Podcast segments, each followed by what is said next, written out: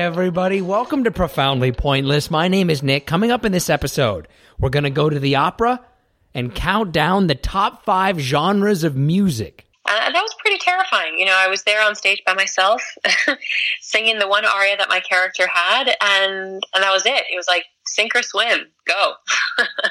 one of the strongest connections, you know, from human to human is the voice and is the the transmission of emotion through I always say one animal cry to the other. You know, you're hearing you're hearing like emotion and words all tied up into one and coming out with this sort of soaring sound. I want to thank you guys so much for joining us. If you get a chance, like, download, subscribe, share. We really appreciate it. It really helps us out. I think the best way to introduce our first guest is to hear her sing. There's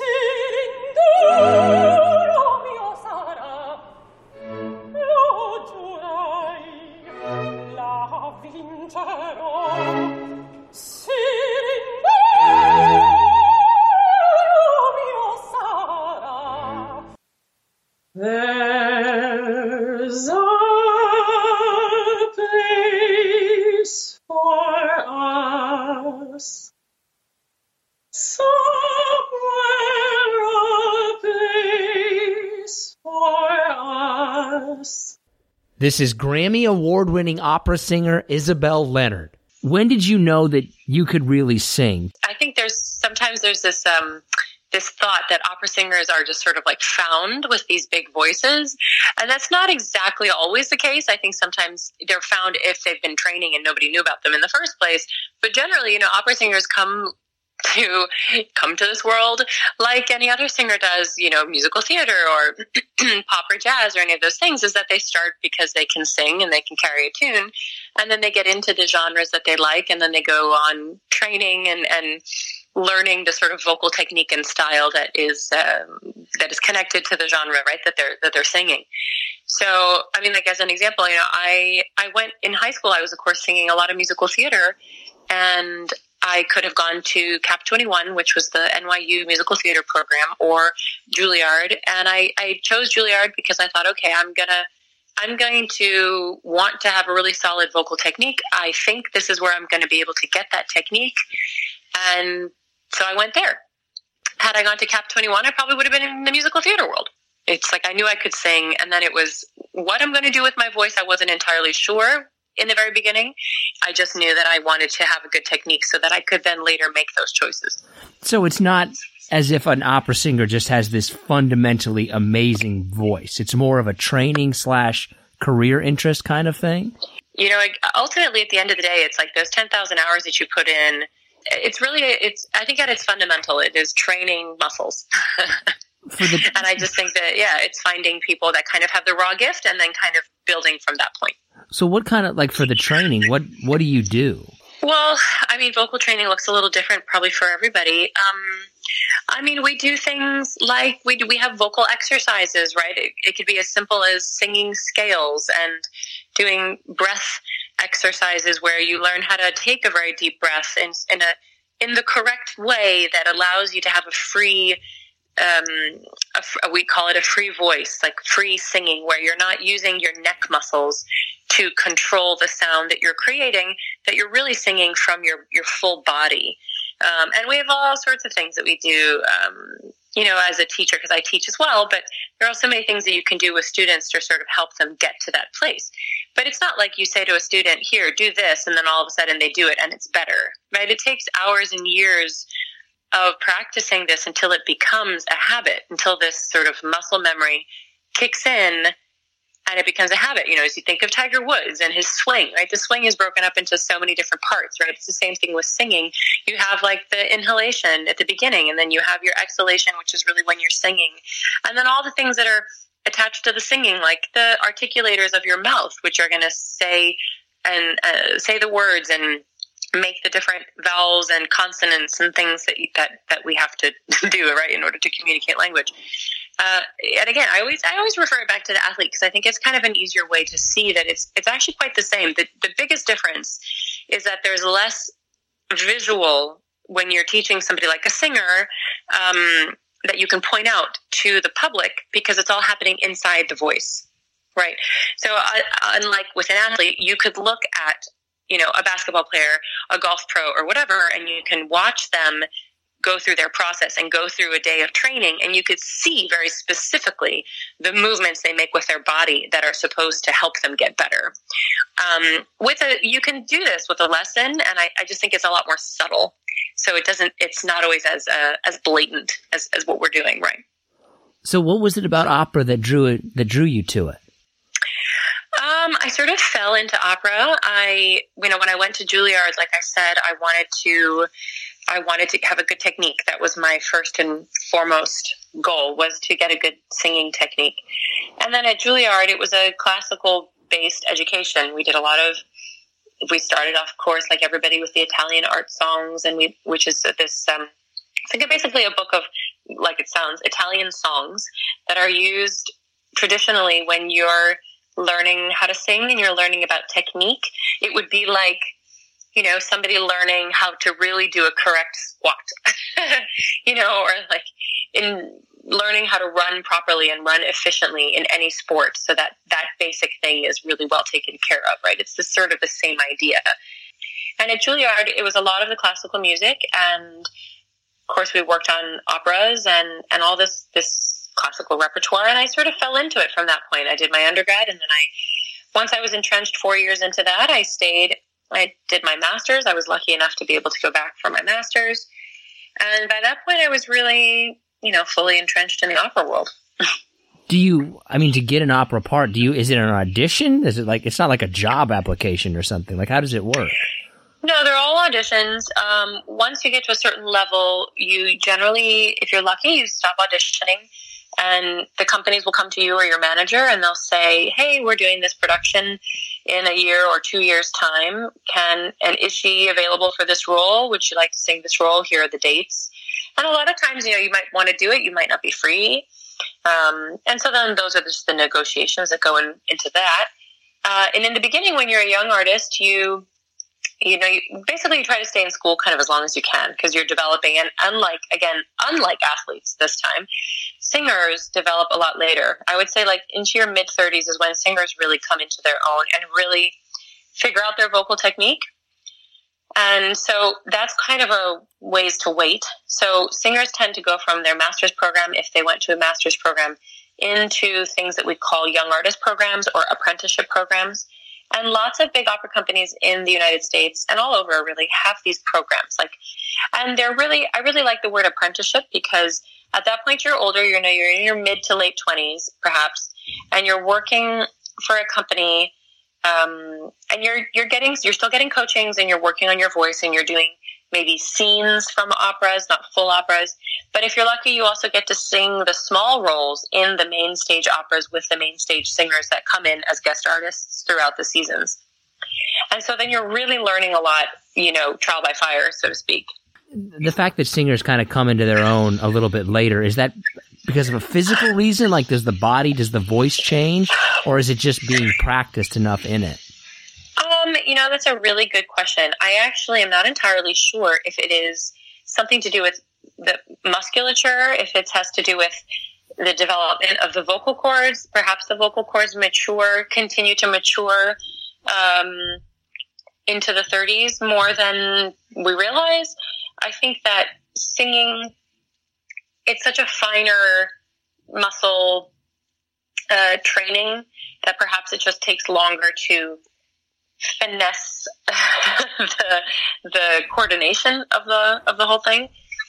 Um, I do know, like for example, I sounded not so different, but quite different in timbre from when I was in my early twenties, mid twenties, to like what I do now.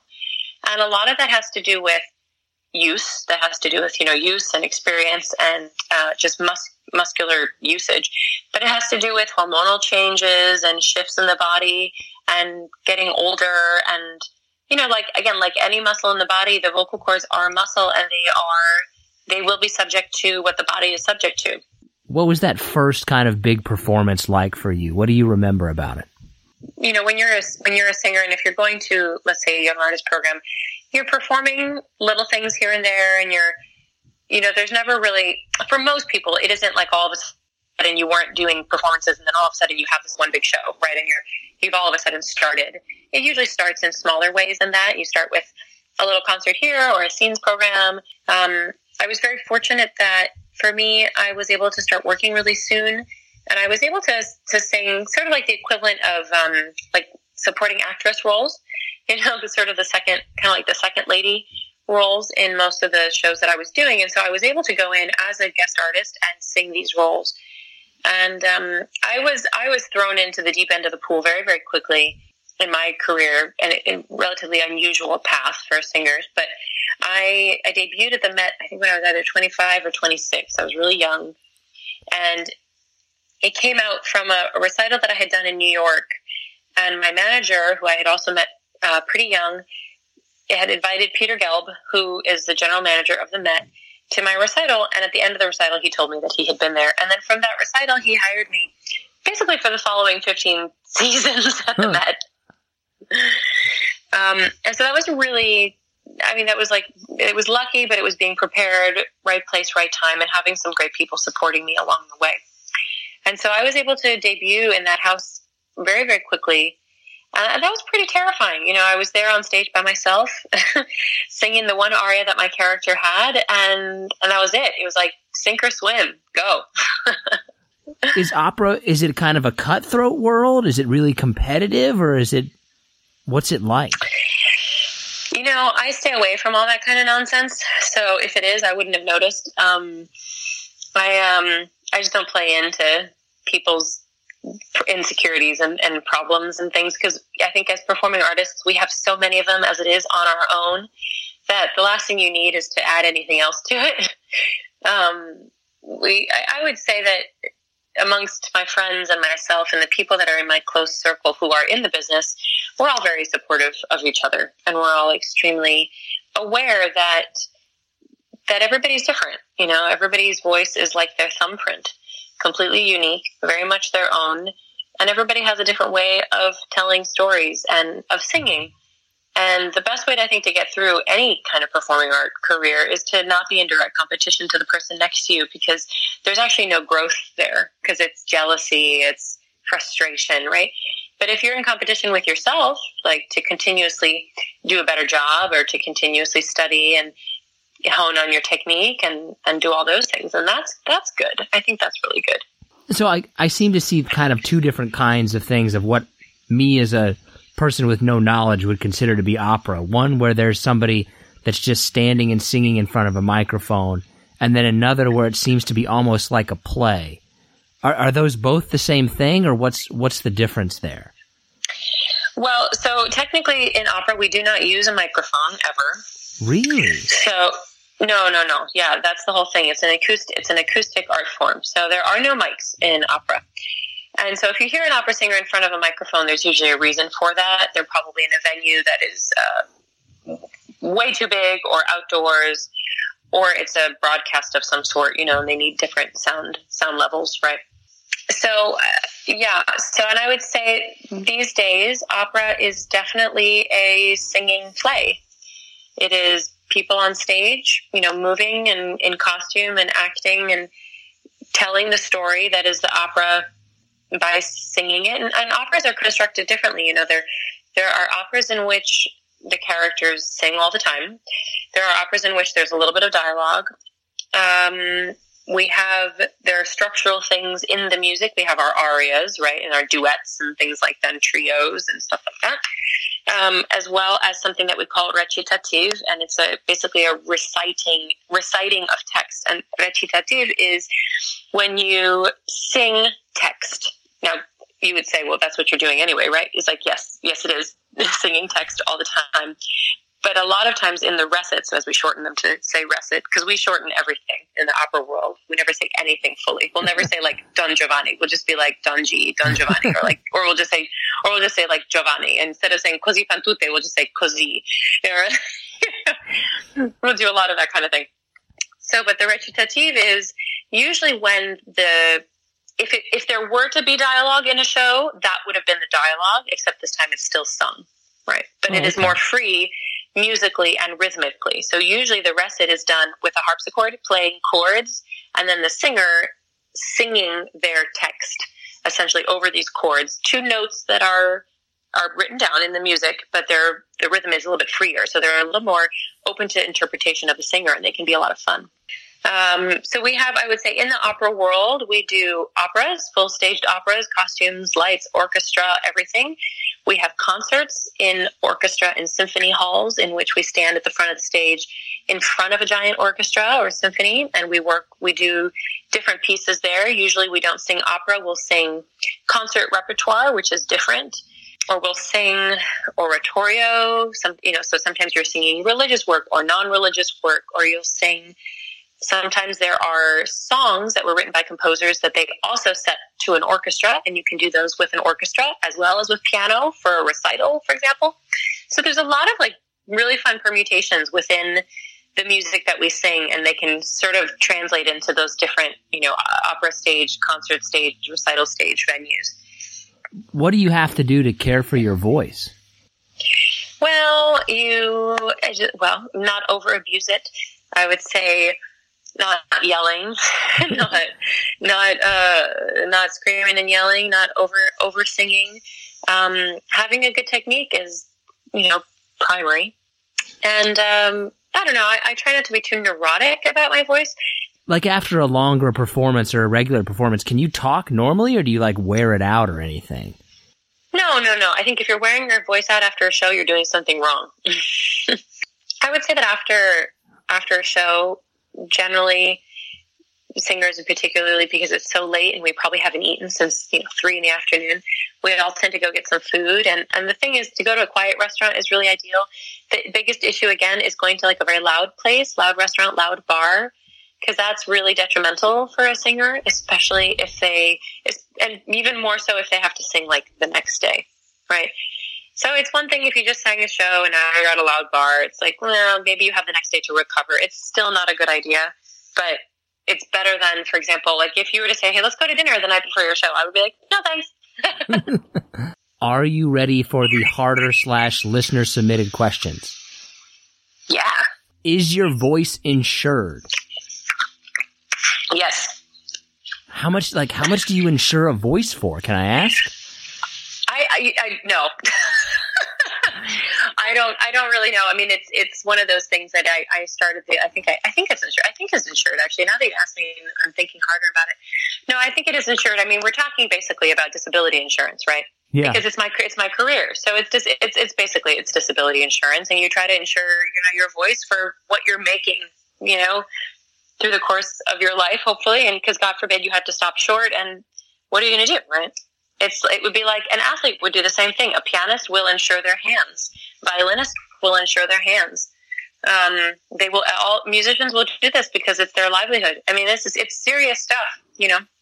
It's one of those things, I guess, that it sounds a certain way, but then when you think about it, it's like, oh, that makes complete sense, and I would do the exact same thing.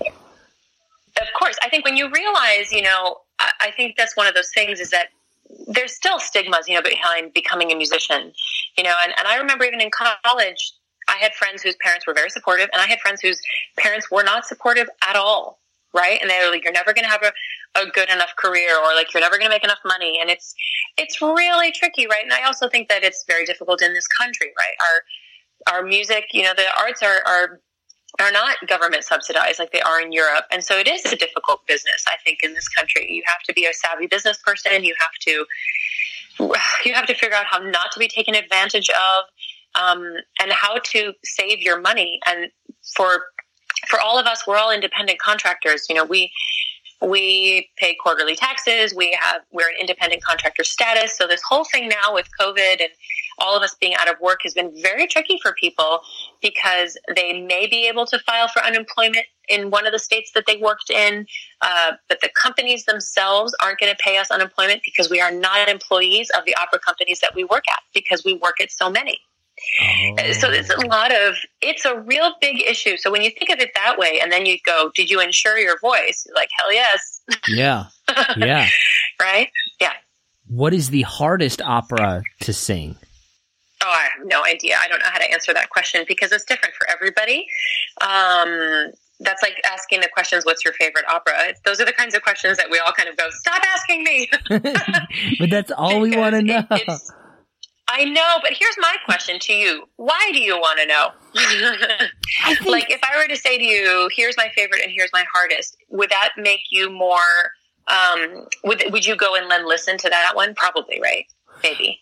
I think maybe from like a layperson's perspective, it gives Yeah. me like an an idea of a new appreciation of what I'm really looking at or listening to. Mm, yeah, interesting, interesting. I guess I guess I've always, you know, those questions are hard because again, you know, we are constantly evolving and we're constantly changing as artists and our techniques are constantly evolving. So, you know, the first 5 years of my career, I could have said I I definitely find this particular role to be difficult. But then 5 years later, it's not so difficult, right? It changes. Um and so but my answer, to be honest, with that question of like, what's your favorite or what's what do you think is the hardest opera, is that for me, in terms of favorite, it's whatever it is that I'm working on. So, and I really get entrenched in the piece that I'm working in. I'm focused in on it, and in order to play these characters honestly, I really feel like you have to be in it and you have to be loving what you're doing. You have to kind of love the character you're playing, no matter what kind of character they are. But you have to love who they are and uh, and go with that.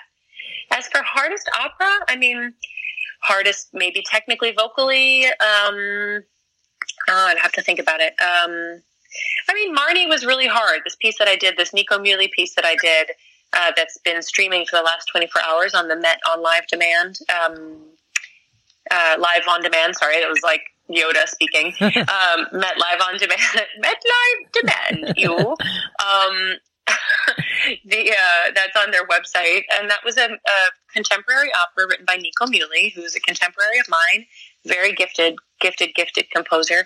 That's a very hard sing, technically, technically very hard sing, very difficult notes to find, very modern, very difficult. Um, so yeah, I mean, I would, I would say, okay, that could be an answer. That could be a hard, a hard piece. But again, I, I think in retrospect, I look back and everything has its challenges and everything has its easy moments and How do you feel about people doing karaoke? Can you listen to it or does it bother you?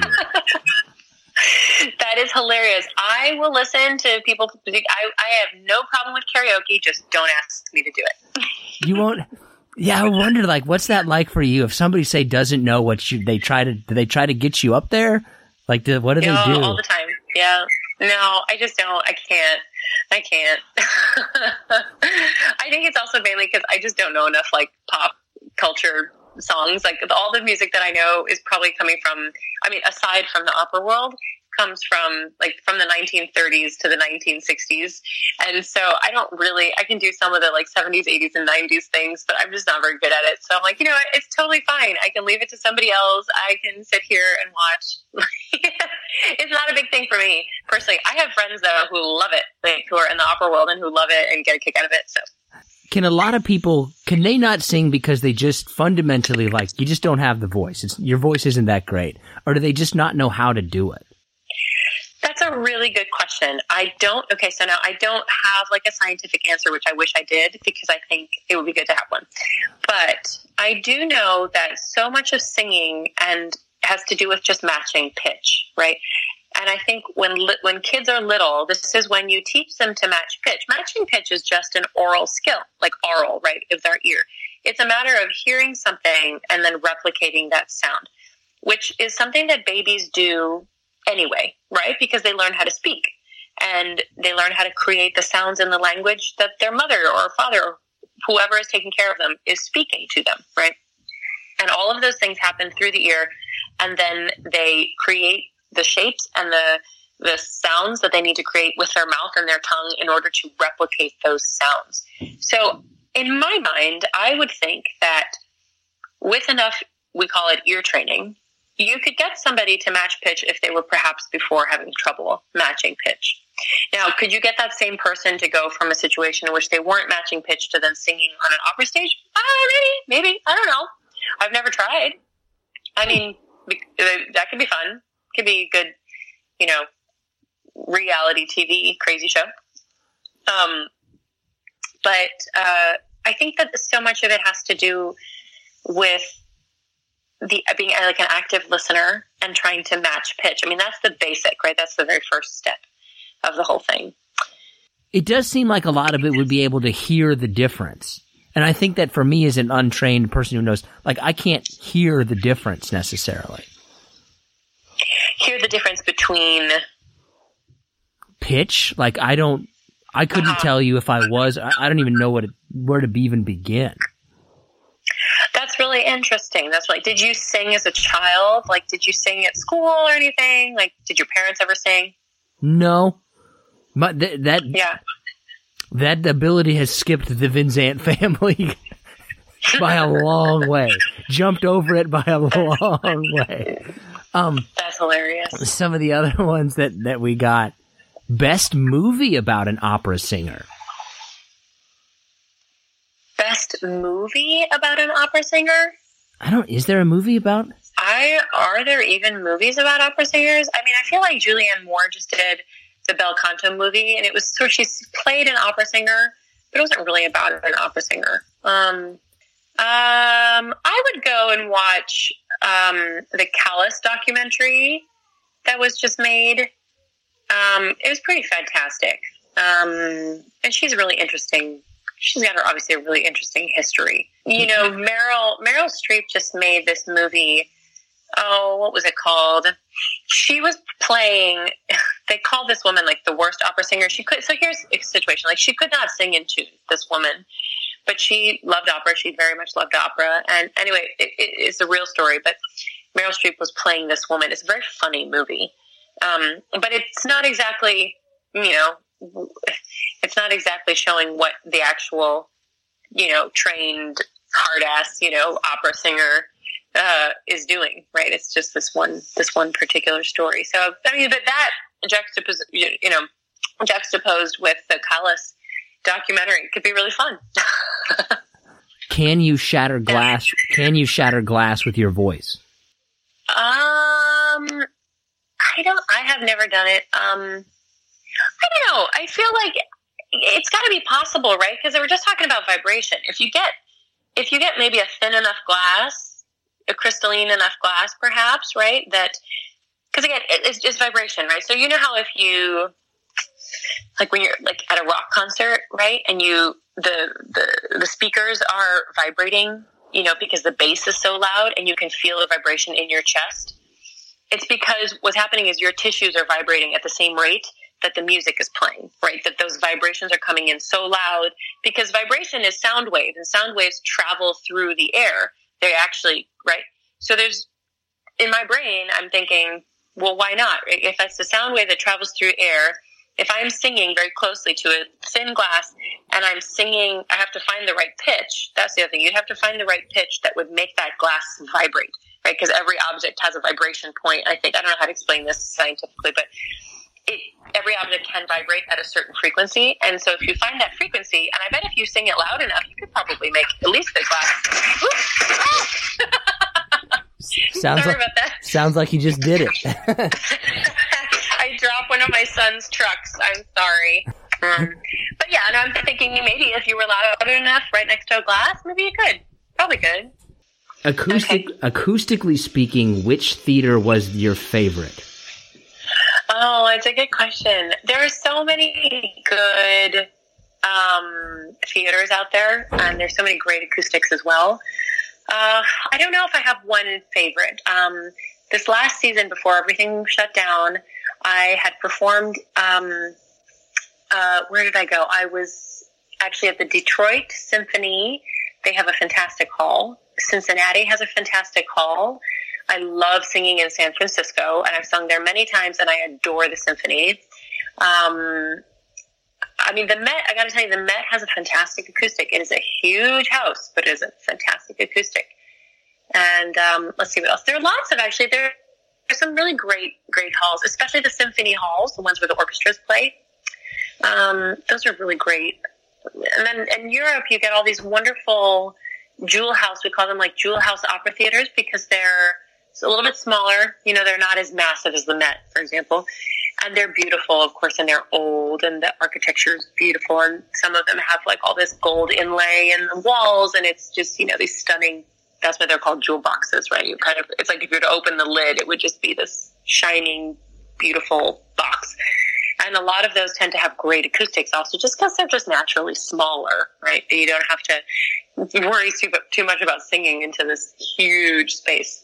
What do your neighbors think of you? Do you annoy them with your singing? I hope not. If I'm annoying people with my singing, I better stop. Um, no, actually, we are very close friends with our next door neighbor, and she likes it. She likes it when I practice, so she's always very happy. She's always very happy. I always get a text from her after I've been practicing one day. She's like, "I heard you." yeah, but you know, everybody's different, and it depends on where you live. And I would say that singers are very respectful of you know the kind of practicing that they have to do, and um, you know, it's we're no less or more annoying than having somebody sing musical theater or jazz or anything else. Because if the voice is good, then the voice is good. If the voice is not so great, then it's a little annoying, right? Just Yeah. like if you were listening to a clarinetist play the same riff over and over again, and they kept on like honking away at it, you know that would get annoying. But if they were a beautiful clarinetist, you would listen to that all day, right? Something that I've always wondered about, and I'm I'm not a big music person. I kind of never have been, but there is something about an opera singer, something about somebody who can really sing that can almost bring me to tears. Like what what is that? Why do you think that is? Uh, I mean, I personally think that there is one of the strongest connections, you know, from human to human is the voice and is the the transmission of emotion through I always say one animal cry to the other. You know, you're hearing you're hearing like emotion and words all tied up into one and coming out with this sort of soaring sound.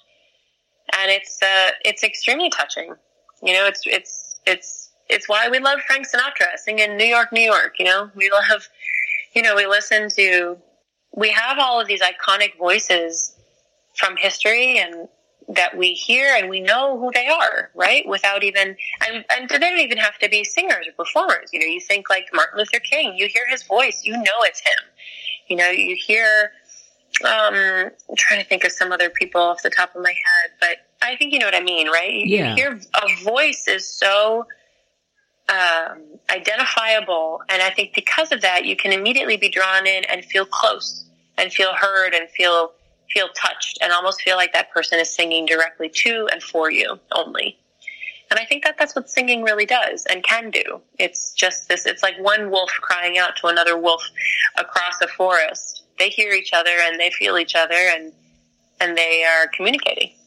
Favorite non-opera song to sing?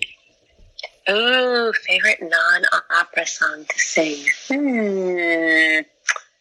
That's a good question. Um, I mean, I love, look, I love all the ladies of Gershwin, like ladies of jazz. I used to sing in the jazz band when I was in high school. And, um, so I love all the standards. I love all those. Um, you don't have Yeah, to. cool. You don't have to name any names. Can Okay. pop, can pop singers sing? Are they good singers or not? Yeah. Yeah, there are some that are really good singers. Totally. I think like Ariana Grande is a great singer. I think she can sing really well. I think um, I'm always really surprised, like when I hear a pop singer who really has a lot of vocal freedom, and it's usually the ones that when they get onto like a talk show or something, and they don't have like auto tune, and they're not on a recording, and they're not you know on a mic where there's all these other things going on, and they all of a sudden sing something, and you really hear their voice, and it is exactly how you've been hearing it in recordings, and you go, aha, you know, like that's for real. That's a real. That's the real deal, right? Because they can sing you know, without having to worry about anything else kind of creating sounds around their voice, right?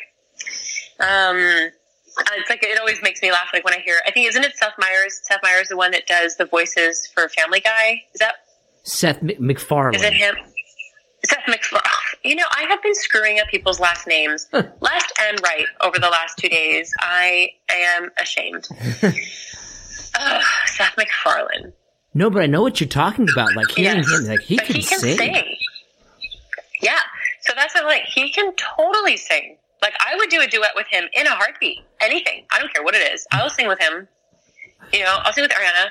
I would sing with J Lo. I like I like J Lo. You know, come on, Jenny from the block. We're from New York. You know, um, I mean Bronx, Bronx, Manhattan, whatever. Um, you know, um, I would. I've always been a big fan of Madonna. Um, I haven't heard her sing recently, but I just think she's kind of incredible by how how much she's evolved over the decades. Um, It, is, is there anybody that like jumps out at you like, oh, they could- they could jump right into opera. They've got the voice to it. ah, that's a good question. Um, straight from pop, I'm not sure. I'd have to give it some thought. I'd have to give it some thought. Um, From any musical genre, then anybody that you could think of, like, ooh, they could jump yeah. right in. I mean, I guess like uh, I don't know. I have not listened to Tony Bennett in a long time, so I don't know what he sounds like right now. Maybe like a young. I mean, I would have said like Frank Sinatra in the beginning, but he was also trained at some point in his career by an opera singer. He took lessons, like he took lessons from an opera singer to learn good technique. How can opera be more relatable? Do you think it needs to be more relatable? Yeah, I think I do. I think it does. I think I think the audience needs to know that they are welcome and they they can come and they can get into the stories and even if it's in a different language, like like not to let that bother you or or or um, you know deter you from coming in. That um, that the stories are awesome and they're so touching and they're so deep and like it's like watching one of those just like watching like great films and some of them are funny, some of them are you know tragically sad. And to be totally honest, anybody that's like, oh, opera's too long, if you've all watched Lord of the Rings movies, opera is not too long. Those movies are freaking long. They're like three and a half hours, and that's pretty much as long as you would need for an opera. And at least you get to get up in the middle of an opera and go get a glass of wine, which, granted, obviously you could do that if you're watching those movies at home, but you know what I mean. Yeah, yeah. You know, you can get up and, and you know, in intermission, get yourself a glass of wine and make kind of an evening of it and get dressed if you want or not. You know, I mean, you, please wear your clothes, but, but like, I mean, get dressed up, get dressed up nicely versus like just be cash. Um, I do think it needs to be relatable. I think that it needs to be promoted more like the sports players are promoted. I think that individual singers need to be promoted more to the audience so that the audience can really start to like get to know the people, the people behind those characters and the, you know, the actors. It's like we know, you know, actors, actors that we love and we know, everybody thinks they know who they are, right? Oh, so and so. Oh, he's a method actor. Mm-hmm. Yes, I know so much about so and so, right? And it's the same kind of thing. I think if we got to know singers a little bit more on that level, uh, people would feel more kind of confident, perhaps, about coming into the houses and the theaters, coming to see these people live. Um, you know, and also I got to say, it's it's it's such a rare thing. The live art form is still um, unique. It is still magical, and like you said, that listening to a human voice, right, can bring you to tears. And it could be a happy song, and it can still bring you to tears. And there's something so magical about being, whether it's feet away or a couple hundred feet away from listening to a live singer with an orchestra, and it's just it's like nothing else. That's pretty much all I got. What's coming up next for you? What's kind of on the horizon? Technically, I will be going to Houston in September, October to do my very first Carmen down at Houston Grand Opera. So it'll be my role debut down there as well as my debut at the Opera House. And then I have a um, I have a tour coming up after that, and I should be uh, oh back in San no back in LA in January for a concert, and then in a little bit after that, I go back to the Met to do a new production of of Giovanni of Don Giovanni, and um, so that should be fun. And um, yeah, so I don't know. I think everybody should get on to like the Met on Demand and and check out the live streams that are happening right now because Peter is uh, streaming live one opera every every day or every other day for 24 hours. So people can kind of start to watch these things and get to know them and feel like they're getting to know it without feeling like they have to do any sort of financial commitment yet. Um, and then later you know to do i think it's like $15 a month or something to have the met on demand at all times. And then you can put it up like on your big screen at home. And you can turn up the volume and listen to these people and you can see their faces up close, right? Which is also pretty rare, especially for a place like the Met, because normally you're, you know, sitting way far away and it's hard to see. Um, and it's like, it's really like nothing else. Is It's very cool. It's very, very cool. I want to thank Isabel so much for joining us. If you want to connect with her, we have linked to her on our social media accounts. We're profoundly pointless on Facebook, Twitter, and Instagram. And we have also included her information on the RSS feed that's on her podcast. She's got she's got these really cool series of Instagram chats that she's been putting up on her social media. If you want to hear more of her singing, she has a YouTube channel. It's really cool to check out. I'm like I mentioned, I'm not a huge music person. But just to hear somebody who can really sing, to me, that's just it's such an amazing experience. Okay, now let's go ahead and give John Shull a call. Hello? When you empty the dishwasher and you get to the silverware, do you take that silverware tray thing out of the dishwasher and move it over to the silverware drawer, or do you just walk back and forth? I just walk back and forth. But I, I needed to I need to make it a note that emptying the dishwasher and loading the dishwasher is probably one of my most hated things to do. Like, what's so difficult about loading it? I guess I don't really have a good reason. I just I'm not a big fan of it. I'm I, I'm really weird and I get really annoyed by the sound of silverware clanking together. What? What? Why? Just silverware? Just silverware, yes. I, I don't I don't really have a good reason as to why. I don't know why. I just I can't stand it. How about silverware touching a plate? Does that bother you, or is it specifically silverware on silverware? It's just silverware on silverware, metal on metal. Just drives me friggin' bonkers. Who's clicking their silverware together that much? Like, what? Who are you eating with that's just banging their knife and fork together all the time? well, uh, it's it's not it's not like at dinner time or eating with people necessarily. Uh, I guess the best way I can describe it is th- think you're at a restaurant, and you know, like when they dump the silverware into that, you know, like a, a tub or something to sort it. Like that noise is what absolutely like just drives me insane. Do you look around when you hear it? Do you look back and see who did it? Oh yeah, I've I, I've I've gone I've gone to be so maybe stupid and dumb as to like move spots in a restaurant because I was too close to where they were doing it. Did you say something when you moved spots, or did you just give up? Okay, what did you do? Did you say something? Did you give them a look as you moved, or did you just move and call no attention to it whatsoever? I mean, so I've I've done it twice, and both times I've done it, I've been very cordial. I, I haven't said the reason why I want to move. I just asked if we could move, you know, tables or to another part of the restaurant, and you know, was was given no blowback each time, so I didn't have to explain it to him. You just said I would like to move. You didn't give him a reason. What? I mean, yeah, pretty much. Wow. I try to keep it on the DL that I'm a lunatic moron. No, I think most people try to keep it on the down low that they're a lunatic moron. Most people are lunatics, really, when you get right down to it. but you just said, I'd like to move, and just straight face stare at him? You didn't offer any kind of a reason? Nope. No, I mean, not that I can remember. Weird, but understandable. I mean, I, I would, I'd always forget that you can take the tray out, and I just walk back and forth. Like God rest her soul, but like my my deceased grandmother could be clanking silverware together, and I would have walked over to her and like removed the silverware from her hands. Wow, that's not a lot of respect for your grandma. I can probably only name 50% of my cousins, and I only have like 12 cousins. Uh, well, I, I probably could name all my cousins just because I think I have twelve or eleven.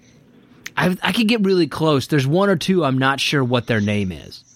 So is it like at family gatherings where it's like every ten years? The- how do you introduce yourself, or how do you say hello to that person? I just don't Do talk to. I just don't speak to them.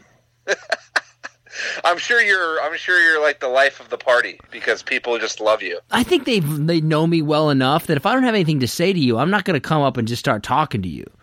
the, the thing is, is I've got two cousins. One is like it's an Allison or an Alyssa or an Elisa. Like I'm not entirely sure what their name is, so I just don't start the conversation. What What would be more awkward? Being like having to speak to somebody like that, like a family member that you're not entirely sure what their name is, for ten minutes, or your most hated relative that you know, like well. Um, I mean, you could go pretty long time without knowing somebody's name in a conversation, right? Yeah, I think we both have done it. Uh, as, I know I have, especially in my younger days. I, and I will make this confession as a former news reporter that used to go out and interview literally hundreds of people.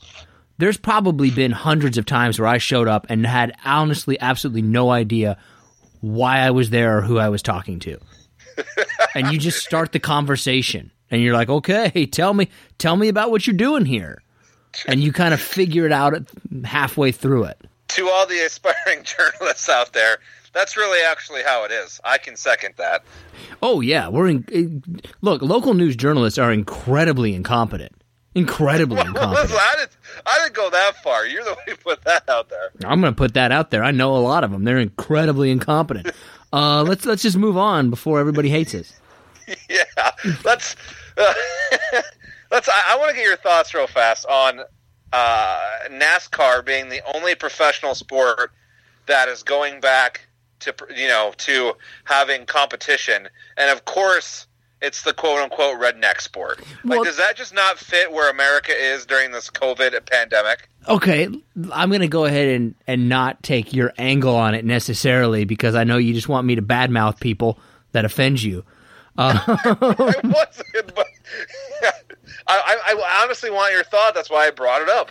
My honest thought is is that that's a great marketing move from NASCAR because their fans stereotypically are probably the people who would really support them doing that and would support them because they are kind of stubborn stereotypically and would support them regardless of the health risk to themselves. They're going to do it because damn it they're going to do it. And that's how it is. I'm really surprised that somebody, whether sport or entertainment or anything, didn't go to like a deserted island and just be the only programming out there. Well, I mean, you know, we as people I think have gotten. We record this on a Monday, uh, Monday night into Tuesday. E ESPN has uh, a partnership now with the Korean Baseball League. They're going to air Korean, Korean Baseball League games at like four in the morning to have live sports. Now, is that North Korea or South Korea? Oh shit!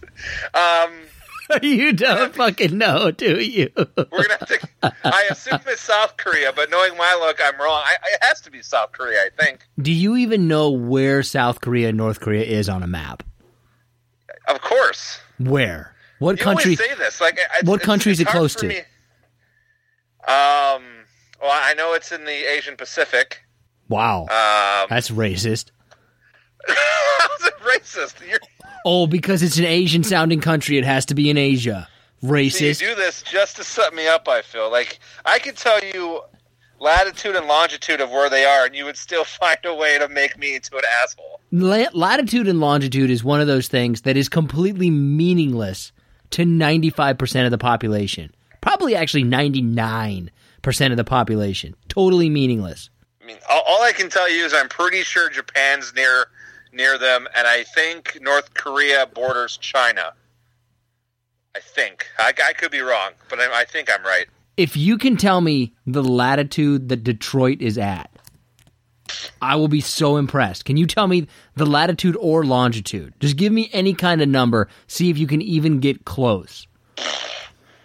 I'm not even sure I'm going to be able to tell you like the like the correct number, like how to do it. Um, That's what I mean. Like I want to see if you can even like catch the number by accident. I, uh, 140 degrees north. I don't know, 20 degrees east. I, I don't. Well, that's, you got the degrees right, which at least shows that you have some concept of what latitude and longitude is. 42 Okay. degrees north, 83 degrees west is the latitude Okay. and longitude of Detroit. Wow, I actually did way better than I thought. I. I all right, fair enough. What were you going to go with? What was the thing that initially popped into your head, but you said, no, that's stupid? Oh, like 1.6679 northeast by 7.88 southwest or something. That's, yeah, that's about what I thought. All right, let's move on. Hurry up. Oh, what's what's Wichita's latitude? Uh, latitude.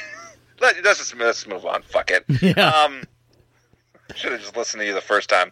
Uh, let's get some shout outs. That sounds like a good idea right now. So I'll I'll stop talking about things that don't matter. Uh, so appreciate everyone checking us out. We have T-shirts now.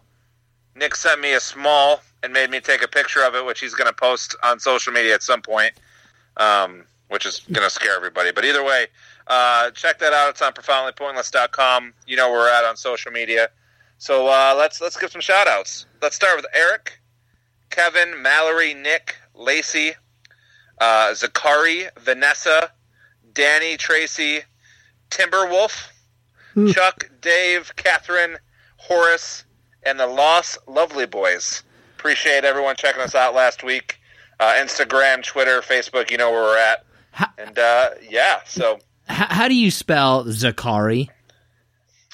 it's uh, Z A C H dash A R Y. I assume it's It's fucking Zachary, dude. Are you dash between the H to the A? Spell it again. It's Zachary. Uh, well, I I know somebody that does it the same way, and it's Zakari. So I went with my best guess. Okay, spell it one more time for people who missed it. How you think that Zakari is spelled? Well, to me, Zakari is without the dash. I was just going based upon what I what I remember seeing. wow, racist. No, oh my god, I don't know how that's. Oh, it's got a dash in it. no, that's I don't know why that would be racist, but I just like to see what you would say.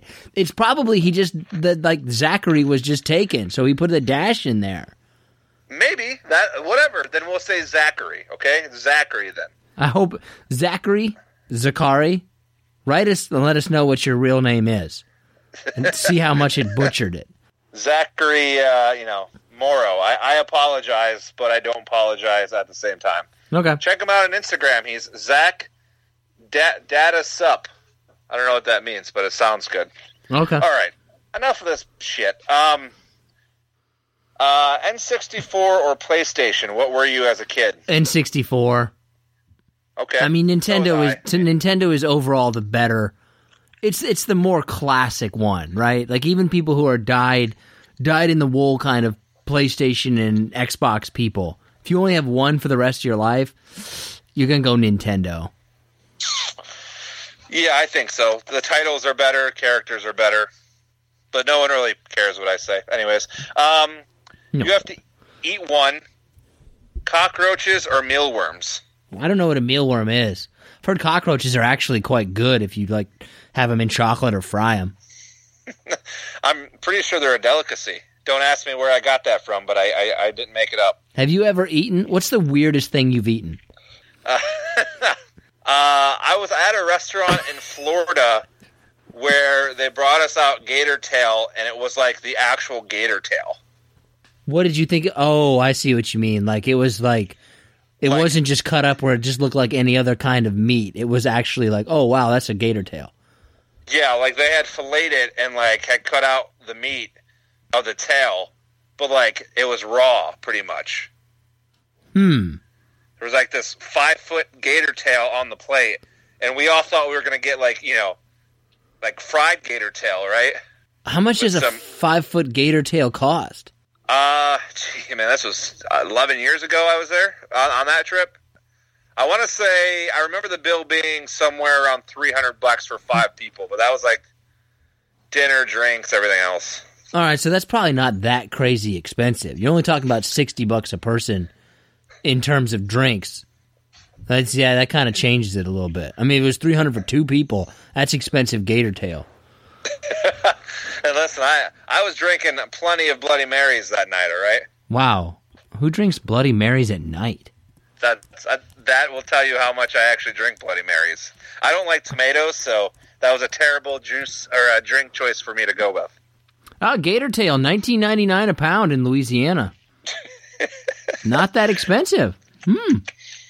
Anyways, my last question to you: What's easier to gain? Do you think the quarantine fifteen or the freshman fifteen? Oh, quarantine 15 at this point. I mean, both of you and I have passed an age where we could put on 15 in a solid weekend.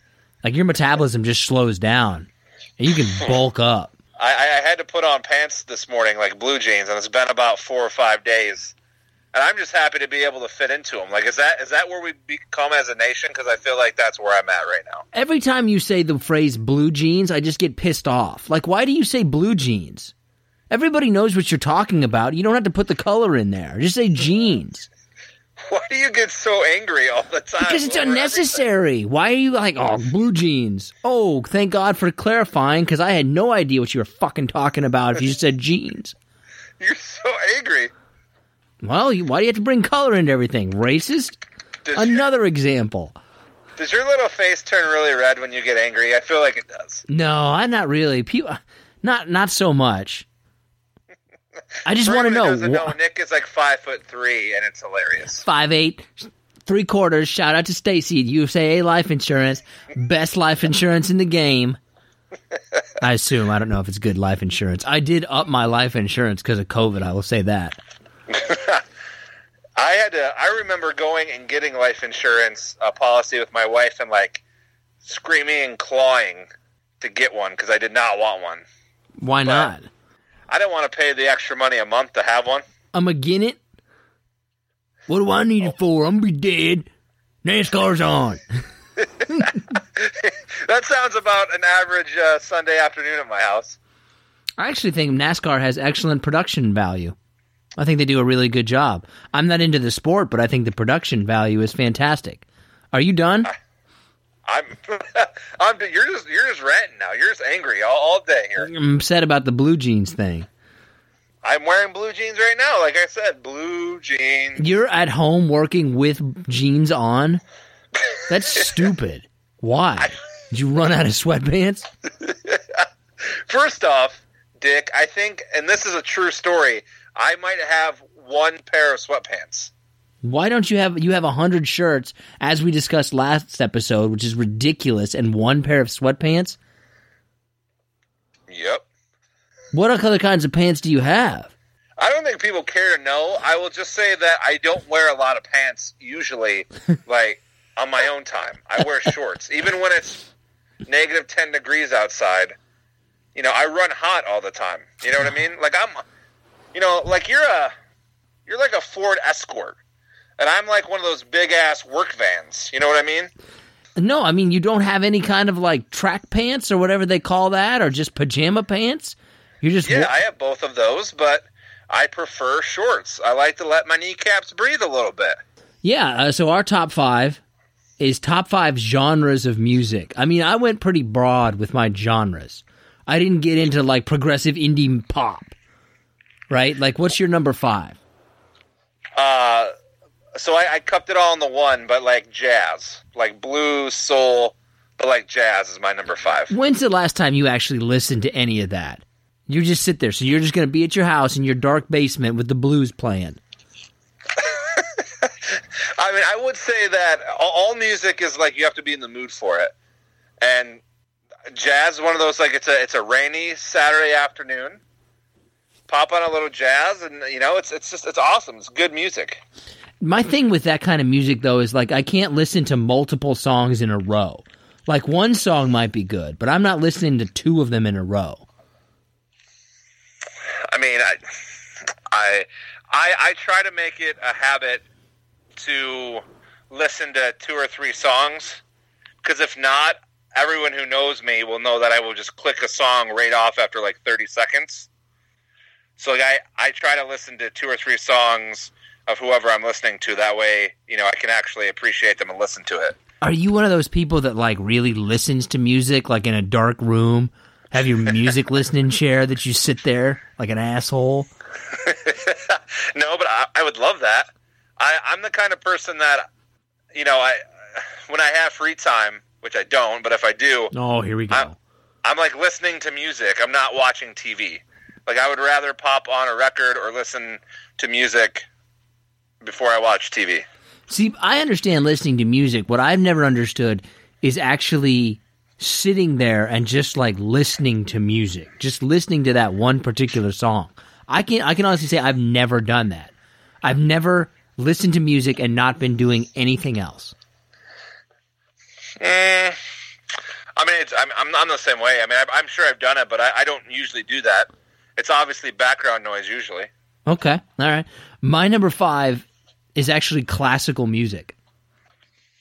I thought about that, but I, other than an appreciation for it, I can't tell you the last time I listened to anything classical like on purpose. The only time that I would say is basically in movie sound and TV show soundtracks. Right? I mean, that's really the only exper- uh, commercials. That's where you hear most of it. But I think that it's it's just such a strong like everybody knows what that is. I think it has to be in the top 5 even if it's not something that people actively listen to. Uh, my number four is I have hip hop. What really? That's pretty low for hip hop. I feel like that needs to be higher on the list. Uh, you know, I, I thought more about it, and uh, or I thought more about the list as I was putting it together, and my three genres above it. I mean, I'm just, I love hip hop, but when it comes to just putting on something and playing, the three genres I picked ahead of hip hop, I'm probably just you know doing that before I listen to anything hip hop. Yeah, that hip hop's a kind of a it's a mood kind of thing for me, right? Like For sure. I couldn't sit there and like listen to a whole album necessarily. Like I'd have to be in that mood for it. Um, my number four is alternative slash indie. Okay. I, I have both of those on my honorable mention. See, I just I cou- I wouldn't necessarily pick anything specifically. I just feel like so much stuff now fits into that category that maybe isn't just straight like rock or metal or whatever. That it kind of just goes into that category and it's become a stronger category because of it. Right. I mean, you know, a couple of my favorite bands are alternative, but I don't have it on the list, or at least are classified as alternative rock. Okay, give us any, your examples, please. Uh, like Bush, The Offspring. The off, Love both of those bands. the Offspring. I know, hate me for it. You gonna come with Nickelback next? I don't even know what you would classify them as, but I guess rock. I'm not really sure. Man, Um, I, just love Dave Matthews. no, f- An no, or no. of a revolution. I just love them. Three bands that you will never hear me say I like ever: Dave Matthews, Coldplay, and Train. Okay. Oh yeah, there's some bands that are out there that when people say they really like them, you're like, "What? Wait, what?" I I know a guy who doesn't like music, is not a person that goes to concerts, but loves 311 and will go to 311 concert anytime he can see it. Like travels out of state for a 311 concert. It's only 311. It's the weirdest fucking thing I've ever seen. Uh, you know, I mean, that's when when I lived in Florida, it was Phish. Like I didn't understand why people would like spend weekends at a Phish concert. Well, they're just getting high. I mean, doesn't have I mean, anything to like that's the only that's one of those things where like people really like to go to Electric Daisy Carnival like they really like that they really want to sit there and no they want to do drugs man and just leave let them live their life nothing wrong with drugs and no way are we endorsing the use of drugs. Uh, uh, by the way, uh, just to be My- clear I am endu- endorsing the use of drugs I'm going to move on. Uh, I have pop as my number three. oh I didn't even think of I, for some reason I feel like is that an official category or does pop mu- is it just the popular version of that category I think pop became its own genre in like the late '90s. okay thank you music historian can you What? Give me a year specifically. Give me a year specifically. Don't just give me the. probably probably 98 and 99 that's when like britney spears and nsync and the backstreet boys and lfo uh, all, all those bands um, monica brandy i mean i could go on and on i think Ah, um, 1950, smart guy. whatever either way for me it was like the mid to late 90s and i get shit from a lot of people about my music choice maybe rightfully so but i don't care how badass you think you are. Pop music usually like the, the songs just leave lasting impressions. Like if you're at the grocery store and a rock song comes on you're like oh that's kind of weird but then a pop song comes on that you could absolutely hate but you know it and it just puts you in a better mood Just for clarification, John Shaw has been quoted at length saying that pop, the boy band era of music, is the greatest era of music of all time. Well, I might have been under a lot of things at that moment. I don't know. I still said it. I got to. I got to own up to it. But that is not how I feel now. Okay. Uh, what? Wait, what? My number three? Yeah. I don't know what the differences are necessarily, so I'm just going to put this all into one ca- category. But I'm going to go with dance music. I'm not talking like any of that kind of house or techno or any of that kind of stuff, simply because you're going to tell me at one o'clock in the morning that stuff comes on, you're not going to have a good time. I mean, I would think at one o'clock in the morning, I hope to be other things than, you know, wanting to dance. But I understand what you're saying. What other things do you want to be doing? I mean, I, I want to be on the couch. Like that's when you're listening to some jazz or some blues or like some R and B. Like that's when you know you're connecting. When you're one o'clock, when you're probably have had a few drinks, maybe some other things. I don't want to get up and dance. I want to like sit there and just like chill out. You know what I mean? Just take off your blue jeans, put on your shorts when it's negative 10 outside in Detroit, and hang out. My number two, uh, I've I put country at number two. I dislike country music with a passion. I mean, mo- most people do, but I think, and I- I'm not. I, I like country music, but I, I think on the on the grand spectrum of thing, how many artists have crossed over from from going to and coming from in history and have been huge. Like there, I mean, you have to give country. It has to be in the top five of music genres. I think for anybody, uh, more progressive. Look at Kid Rock. Are you gonna you're gonna use the example as Kid Rock? Look That's at gonna be- Swift. Okay, Taylor Swift, I'll give you that one. But the, the linchpin of your argument is Kid Rock. Whatever argument that is, you have lost that argument. he was i mean he he brought his rock country whatever you want to call his sound into multiple genres based upon country music that's all i'm saying i don't i don't i'll never understand like people hate on country music but it's really that and like folk and, and blues i feel are like the backbone of most music I feel like you have a pretty solid knowledge of music that is a little bit impressive. And I don't know how to necessarily feel about it, but I don't mind old country. Like I like the old Hank Williams, Hank Williams Jr., that kind of country. The new stuff, I want to say there's this great YouTube video where they basically just mixed all of the top country songs and they're all the same song. hootie look at darius rucker alternative country and now he's back to uh, alternative again Uh, is he always going to be Darius Rucker or Hootie to you? hootie always hootie Yeah, he's always going to be Hootie. What number are we on? You're on your number two. Oh, hip hop. Okay. What's your number one? Uh, I mean, you got to go rock. Yeah, rock's pretty like it's pretty hard. I don't know what could beat it ultimately, right? Because everybody ultimately identifies with some rock and roll song more than they probably identify with something else in those other genres. I, I might think that country and blues and blah blah blah, you know, is the backbone, but everybody likes a rock song, like at least one. Okay, what's in your honorable mention? Uh, let's see. I put classical down. I put um, uh, classical. I have R and B, folk, alternative, heavy metal. I also put down musicals, but I don't know if that's actually a genre of music. I would actually make an argument that music musicals or soundtracks, movie soundtracks, that could be a like a number 6. And I could see heavy metal being a number 6 as well, like being right there. Cuz there's a lot of good heavy metal songs that a lot of people know. There are. I think when screamo came out though in the late '90s, at least to me, I was like, all right, that's enough. Wait, what what what? Screamo, you know, like uh, uh, the the the most. I don't want to say famous, but the example that comes to my mind is Slipknot. I thought that was thrash metal. Oh, is it? Um, m- maybe. I could be completely wrong. I, I don't know. I, I I've always thought it was screamo, but maybe it's thrash metal. I've never even. I don't think I've ever heard of thrash metal. I've never even heard of screamo. But look at us, just teaching teaching things to each other, and I'm I'm, I'm even wearing my blue jeans still. Okay, here's the list of screamo bands: Saetia, Page 99, Underoath, City of Caterpillar, Circle Takes Square. I've never heard of any of these.